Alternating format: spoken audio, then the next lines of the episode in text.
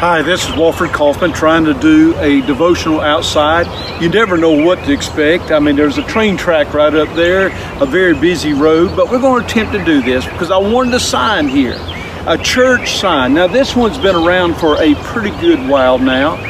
And, uh, you know, I like to have one of them fancy ones. Several church members have talked about it, but then I pass by those fancy signs.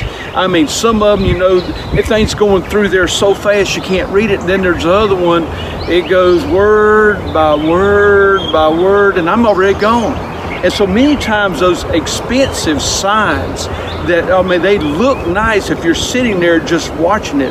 But see, people are passing by it so fast people are driving by so fast they can't read everything. And so, are those signs worth those thousands and thousands of dollars to get? Uh, well, you know, this is a good sign, but not everybody can read that as they're driving by so fast. So, what kind of sign do we need? Do we need a sign from God?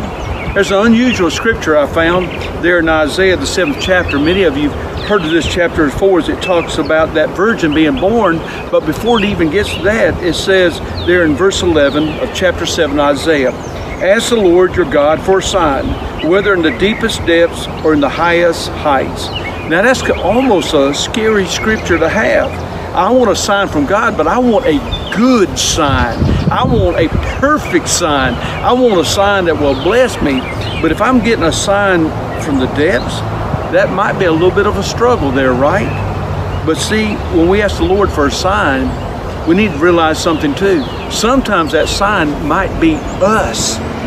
Us. All these folks that are traveling up and down the road and all that's going on there, they might not get the message from this sign we might be their message in their life. They might be in our family, they might be those that we work with, those that we play on sports teams with, be that sign.